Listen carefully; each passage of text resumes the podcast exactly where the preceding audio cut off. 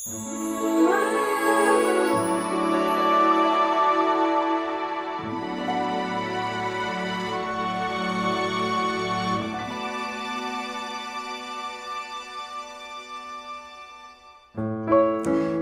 ceria, sobat cerdas, inovasi, dan berkarya Selamat pagi sobat ceria di mana pun dan kapan pun kalian berada Selamat mendengarkan siniar Gema Ceria BEM Undira Gerakan Mahasiswa Cerdas, Inovasi, dan Berkarya Siniar Gema Ceria BEM Undira merupakan program kerja Kementerian Riset dan Pengembangan Badan Eksekutif Mahasiswa Universitas Dianapura yang berpedoman dengan sinar sinergi, integritas, akuntabel, dan resolusi.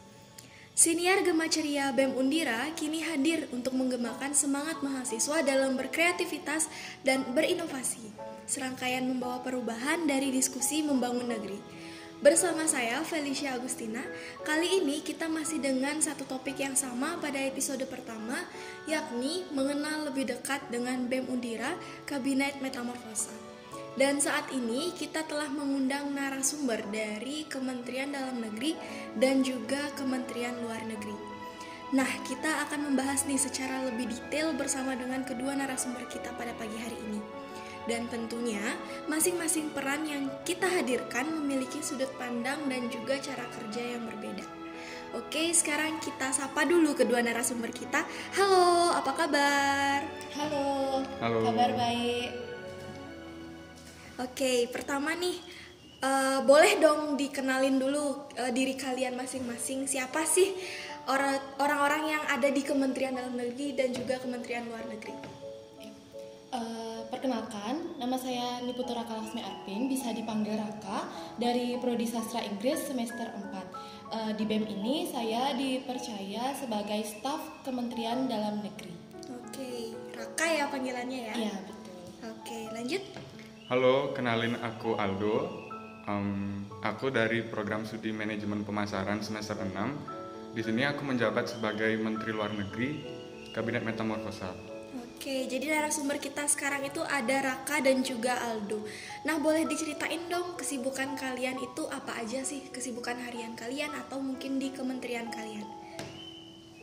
Oke, eh, jadi kesibukan eh, saya sehari-hari itu yang pastinya kuliah, terus eh, ada kegiatan di luar BEM juga. Terus eh, untuk kesibukan di apa namanya di Mendagri sendiri itu em, ada promosi kampus, lebih tepatnya memperkenalkan prodi-prodi yang ada di kampus Undira melalui hima-himanya langsung seperti itu. Oke, kalau dari Kementerian Luar Negeri nih gimana? Eh, kalau aku sendiri kesibukannya sekarang yang pasti lagi eh, nyusun PKL sih. Aku sekalian juga nyusun TA. sek- eh, habis itu em, sekalian kerja juga sih sebenarnya.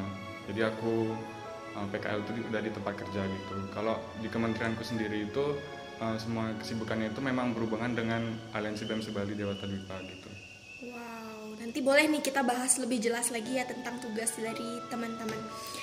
Dan selanjutnya apa sih yang sebenarnya menurut kalian nih apa sih yang perlu dimiliki uh, untuk menjadi uh, Mendagri atau untuk menempati Mendagri dan juga Menlu ini?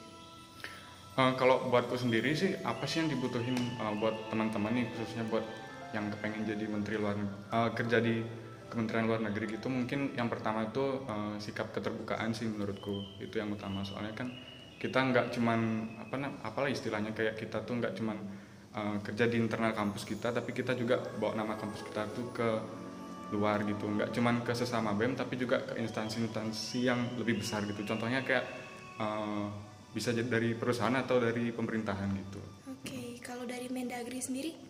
Eh, kalau dari Mendagri sendiri itu lebih ke sifat humble sama eh, inter- eh, apa namanya ormawa orma- ormawa di internal kampus. Soalnya kan kita apa namanya mencakup apa sih?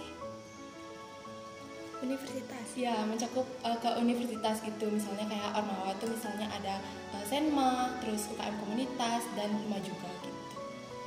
Oke, tadi nih kita sudah eh, banyak tahu ya tentang apa sih mungkin dari teman-teman kalau misalnya mau masuk ke BEM, eh, mau menempati di Menlu dan Mendagri itu kalian sudah bisa menyiapkan diri apa yang harus uh, kalian lakukan gitu. Tapi sekarang nih kita perlu tahu juga nih tugas lebih detailnya dari Kementerian Dalam Negeri dan juga Kementerian Luar Negeri itu gimana sih?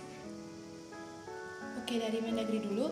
Um, yang pertama tugas dari Mendagri ataupun tanggung jawab dari Mendagri itu um, Mendagri sebagai jalur koordinasi antar ormawa ke kemahasiswaan.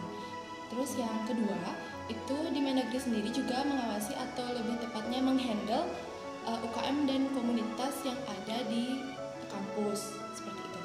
Uh, lalu Mendagri juga um, bertugas sebagai mengecek-ngecek uh, proposal ataupun surat yang datang dari ormawa dan juga uh, Mendagri sebagai wadah penyampaian pendapat maupun keluh kesah yang dialami oleh mahasiswa dan mahasiswi di kampus seperti itu. Oke, kalau dari Menlu gimana nih?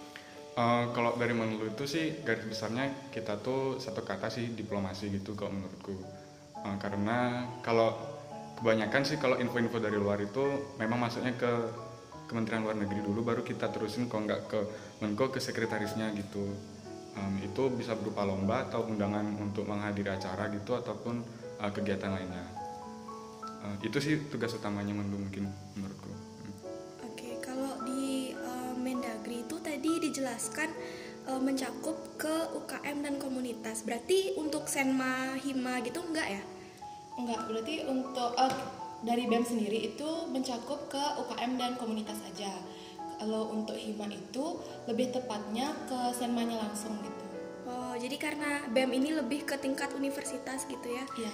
Dan jalur koordinasinya memang uh, kalau dari BEM itu uh, hanya mendapatkan informasi dari fakultas yaitu dari Senma. Iya. Dan itu nanti dari Senma itu uh, mereka yang akan mencari informasi lagi dari hima-himanya kayak gitu ya? Iya betul kalau dari Menlu sendiri itu tadi menjalin relasi keluar gitu. Ya, betul. Oke, dan mungkin bisa dijelaskan gimana sih aliansi BEM Sebali itu? Uh, aku jelasin secara singkat aja kalau aliansi BEM Sebali itu kan uh, gabungan dari uh, BEM-BEM yang ada di Bali gitu. Itu sudah dari tahun 2016 kalau nggak salah kan itu dibentuk karena kayak ada keresahan sih di antara mahasiswa itu kenapa uh, Bali ini kayak gini kok nggak sesuai dengan yang mahasiswa inginkan gitu. Apalagi kalau kita kan sebagai kaum intelektual itu kan memang seenggaknya perwakilan perpanjangan tangan rakyat lah yang yang emang bisa diberi kesempatan untuk belajar lebih gitu. Tapi ternyata kalau kita lihat di lapangan tuh kok ternyata kayak gini gitu ternyata apa ya kayaknya tidak menguntungkan kita sama sekali di sana kita bisa belajar bareng uh, kita kaji bareng uh, apa sih permasalahan-permasalahan terutama yang kontroversial gitu di di masa kepengurusan kita habis itu kita pikirin gimana sih solusi terbaiknya gitu jadinya lebih peka juga ya terhadap kondisi di luar kayak gitu. Uh -uh. Kalau perannya Undira sendiri di aliansi itu di bagian apa? Kalau Undira di aliansi sih, uh, saya kan masuknya ke, ke Undira 2018 ya. Di situ kita sempat aktif sebagai uh, koordinator isu pariwisata seni dan budaya. Terus tahun lalu kita sempat menja dipercayakan menjadi koordinator humas gitu. Jadi kalau di isu pariwisata seni budaya sendiri kan kita uh, mengkritisi ataupun mengkaji lebih lanjut tentang uh, kayak kejadian-kejadian yang tahun lalu sempat terjadi itu misalnya kayak um, bule itu kan sempat kayak dia tuh bisa duduk di atas pura gitu. Kayak kejadian-kejadian yang kayaknya kita sebagai masyarakat Bali itu nganggapnya itu kayaknya nggak senonoh gitu. Itu kita kaji habis itu kita bawa ke dinas pariwisata gitu. Uh, kemudian kalau di humas sendiri kita tugasnya itu sebagai perpanjangan tangan sih dari korpus itu untuk ke masyarakat luas gitu. Misalnya kayak kita megang Instagramnya aliansi itu di sana kita kayak uh, melampirkan apa aja sih kegiatan kita di aliansi itu di sana gitu juga. Terus misalnya kalau ada undangan masuk gitu misalnya dari kayak pemerintahan ataupun dari organisasi lain itu kita itu masuknya ke kita sebagai humas gitu buat kita terusin ke koordinator pusat. Terus uh, tadi kan kita baru bahas tentang tugas dan tanggung jawabnya. Kira-kira dari Mendagri dan juga Menlu itu udah merancang program kerja belum selama satu tahun ini, satu tahun menjabat? Mungkin bisa diceritakan nih program kerja apa aja sih yang udah kalian canangkan? Uh, jadi dari Mendagri itu uh, ada tiga proker di tahun ini. Yang pertama itu ada Rocio, Raker dan Undira Short Introduction seperti. Jadi uh, di roadshow ini uh, sebuah kegiatan yang di mana kita sebagai Mendagri ini menampung hambatan ataupun kendala dari ormawa-ormawa di kampus seperti itu. Kalau di Raker ini, ini lebih mengarah ke kegiatan yang uh, di mana ormawa itu memaparkan program kerja mereka selama satu tahun ke depan. Dan yang paling terakhir ini uh, apa namanya proker baru Undira Short Introduction ini uh, di mana proker ini itu lebih mengarah ke promosi kepada uh, mahasiswa-mahasiswi baru di kampus. Uh, apa namanya uh, promosi ini berupa video ataupun pamflet yang akan dibuat dari ormawa itu sendiri seperti Oke, jadi dari roadshow itu tadi dari teman-teman Mendagri jadi tahu nih apa sih hambatan dari uh, teman-teman Ormawa gitu ya. Jadi mereka pun juga bisa akhirnya menyusun program kerja yang nantinya akan dibawa ke raker gitu ya. Iya betul. Oke, dan untuk di Undira Short Introduction ini, oke bisa ya ngomong bahasa Inggris ya. Kemarin kan takutnya nggak bisa ngomong bahasa Inggris.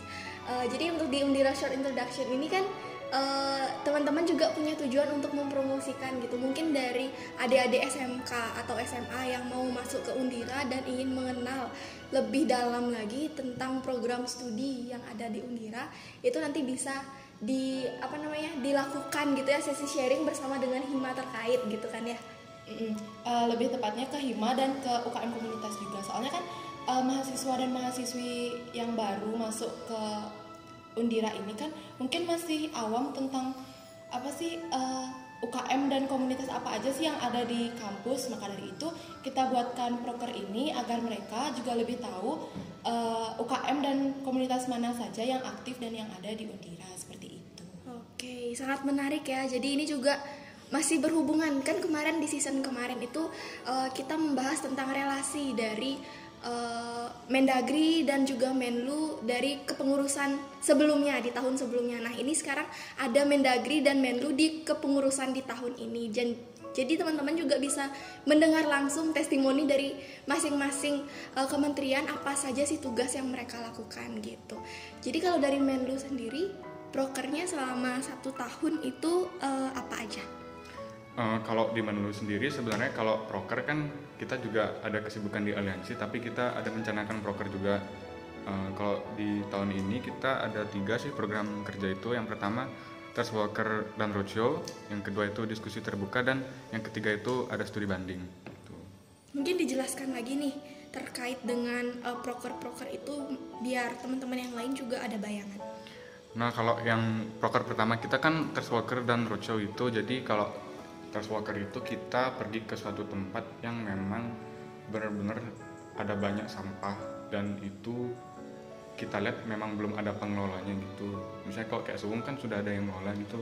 Kita di sini pergi ke tempat yang memang ada banyak sampahnya, cuman orang-orang tuh nggak terlalu peduliin gitu dengan kondisi sampah di sana. Kemudian uh, sebenarnya ini proker terpisah sih, cuman kita dari Menlu sendiri ada inisiatif buat jadiin satu dengan roadshow, di mana kita sambil road, uh, Trust Walker itu kita mempromosikan juga uh, kampus kita gitu. Jadi dengan cara um, memberikan selebaran gitu ataupun uh, informasi terkait dengan prodi-prodi uh, maupun Universitas Dinapura itu sendiri gitu. Kemudian kalau yang diskusi terbuka itu kita uh, melakukan sharing session sharing session sih dengan uh, dengan topik yang memang benar-benar kita anggap itu kayak hot ataupun kontroversial yang perlu kita bahas gitu sebagai mahasiswa itu rencananya kita akan berdiskusi dengan teman-teman kita di Kementerian Pendidikan untuk um, membahas apa saja sih uh,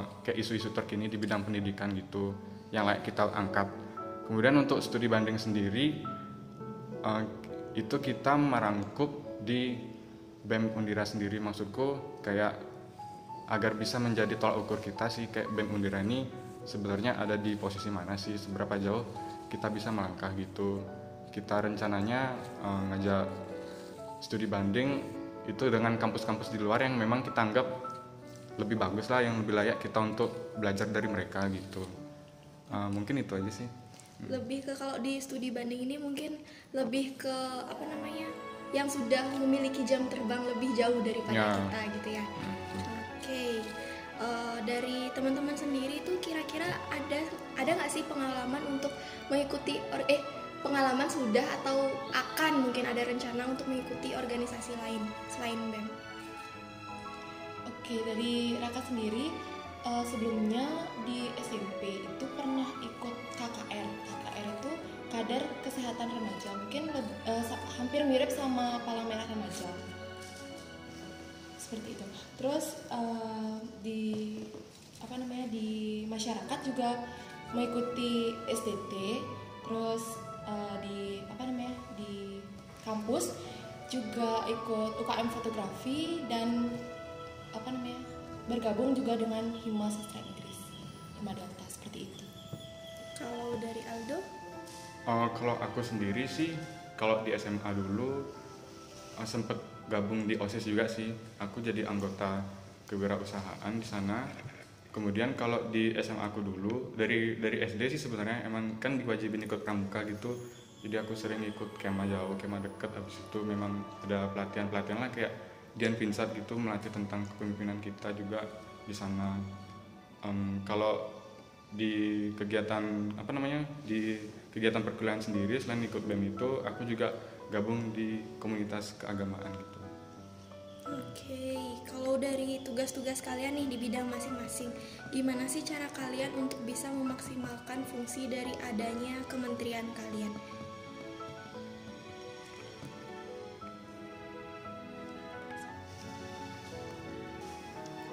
kalau dari Mendagri sendiri itu eh, lebih memaksimalkan eh, diomongin dulu gimana eh, baiknya misalnya kayak mungkin ada permasalahan atau eh, ada hambatan gitu di tugas kita tersebut apalagi karena sekarang eh, pandemi jadinya kita kan harus lebih apa ya meminimalisir eh, orang-orang yang bergabung di eh, kegiatan atau di proker kita itu misalnya di roadshow itu kan eh, apa namanya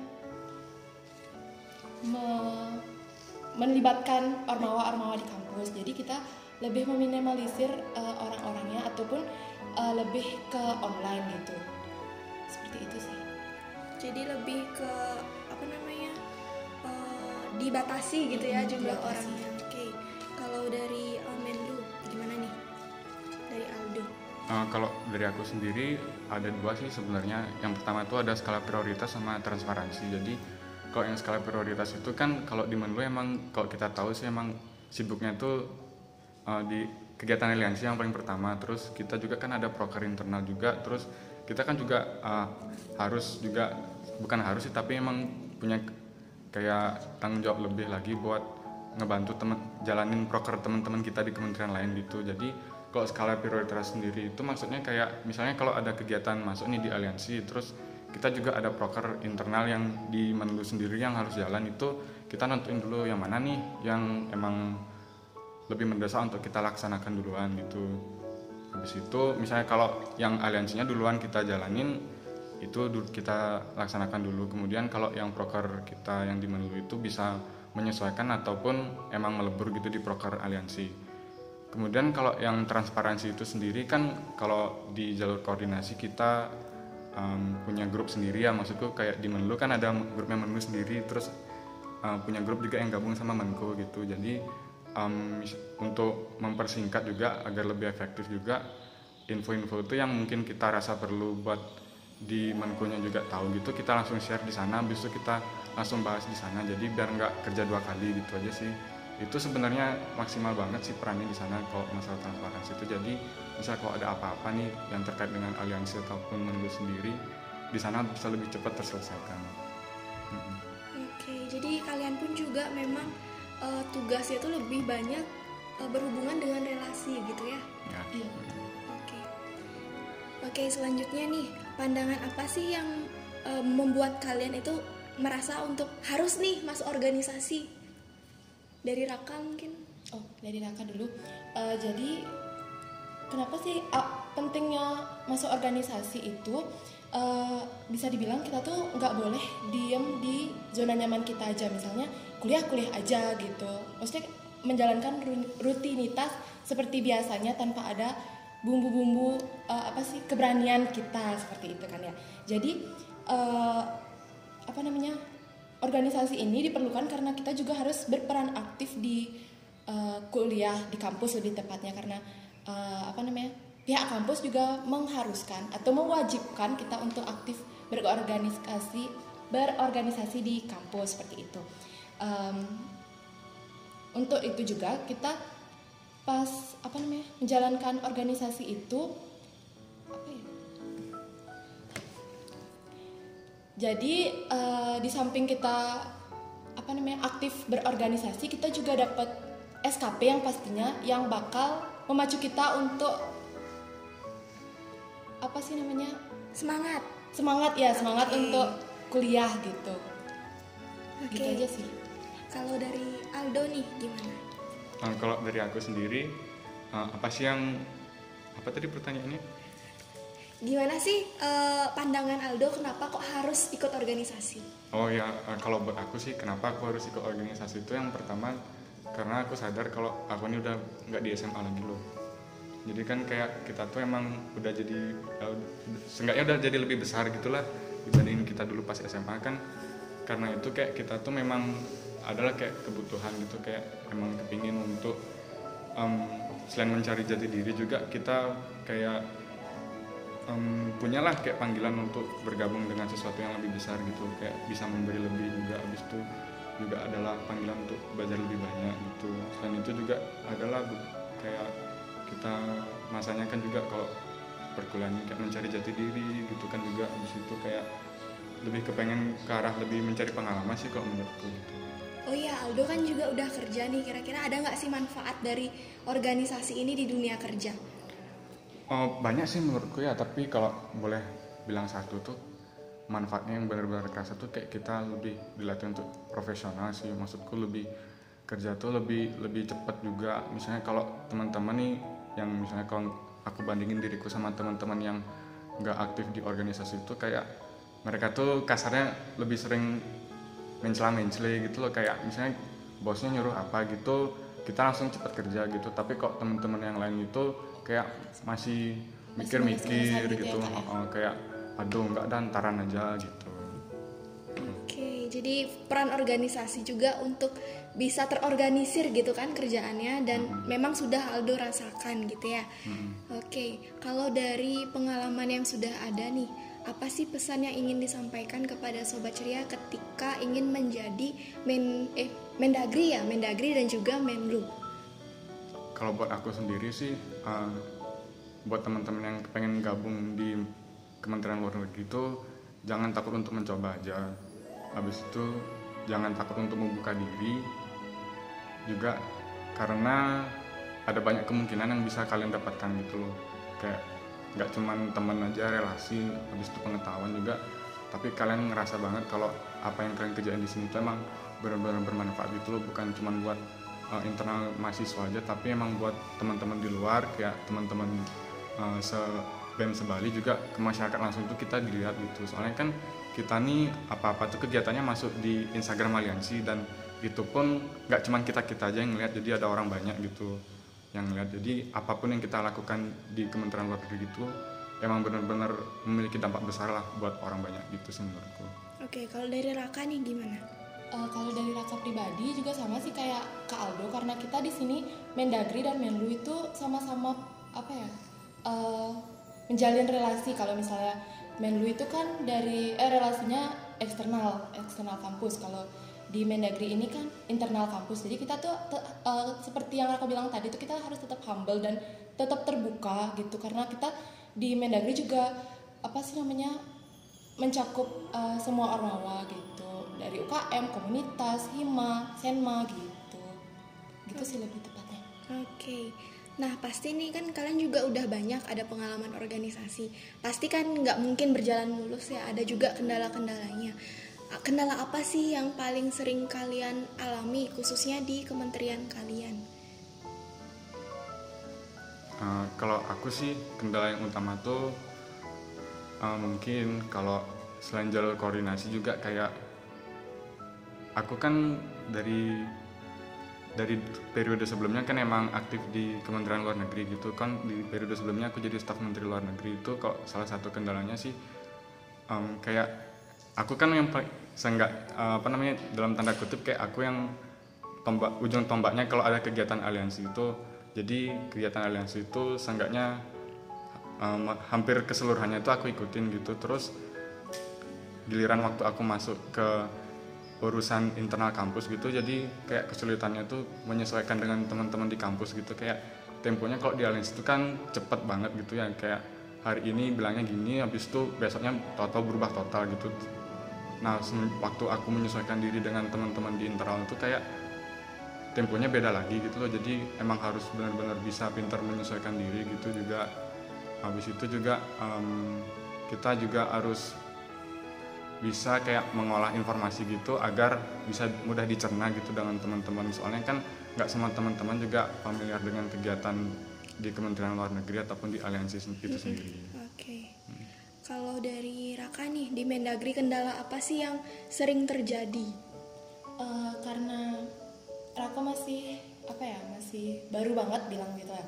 Karena awal-awal itu bingung di masalah jalur koordinasi karena harusnya ini yang ini nih ke mana gitu loh. Misalnya kemahasiswaan duluan atau gimana gitu misalnya kan ya. Karena ini kan ngurusin uh, apa sih namanya uh, eh, UKM sama komunitas kalau di Mendagri gitu.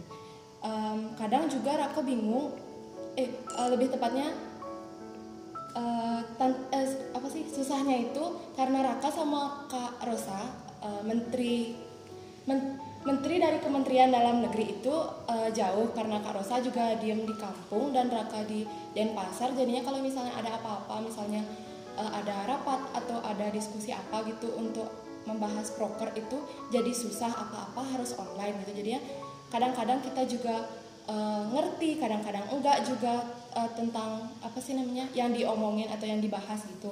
Terus um, kita juga waktu itu sempat kolaps uh, apa sih namanya uh, proker pelantikan uh, UKM dan komunitas sama KPUM itu uh, apa namanya karena Kak Rosa juga nggak bisa apa sih nggak bisa bergabung maksudnya nggak bisa ikut serta dalam prokernya itu dan Raka juga waktu itu ada kegiatan jadinya apa uh, ngerasa bersalah banget waktu itu ngeberatin tugas Mendagri sendiri itu ke Menko. Jadinya apa ya? Itu aja sih gininya hambatannya tuh.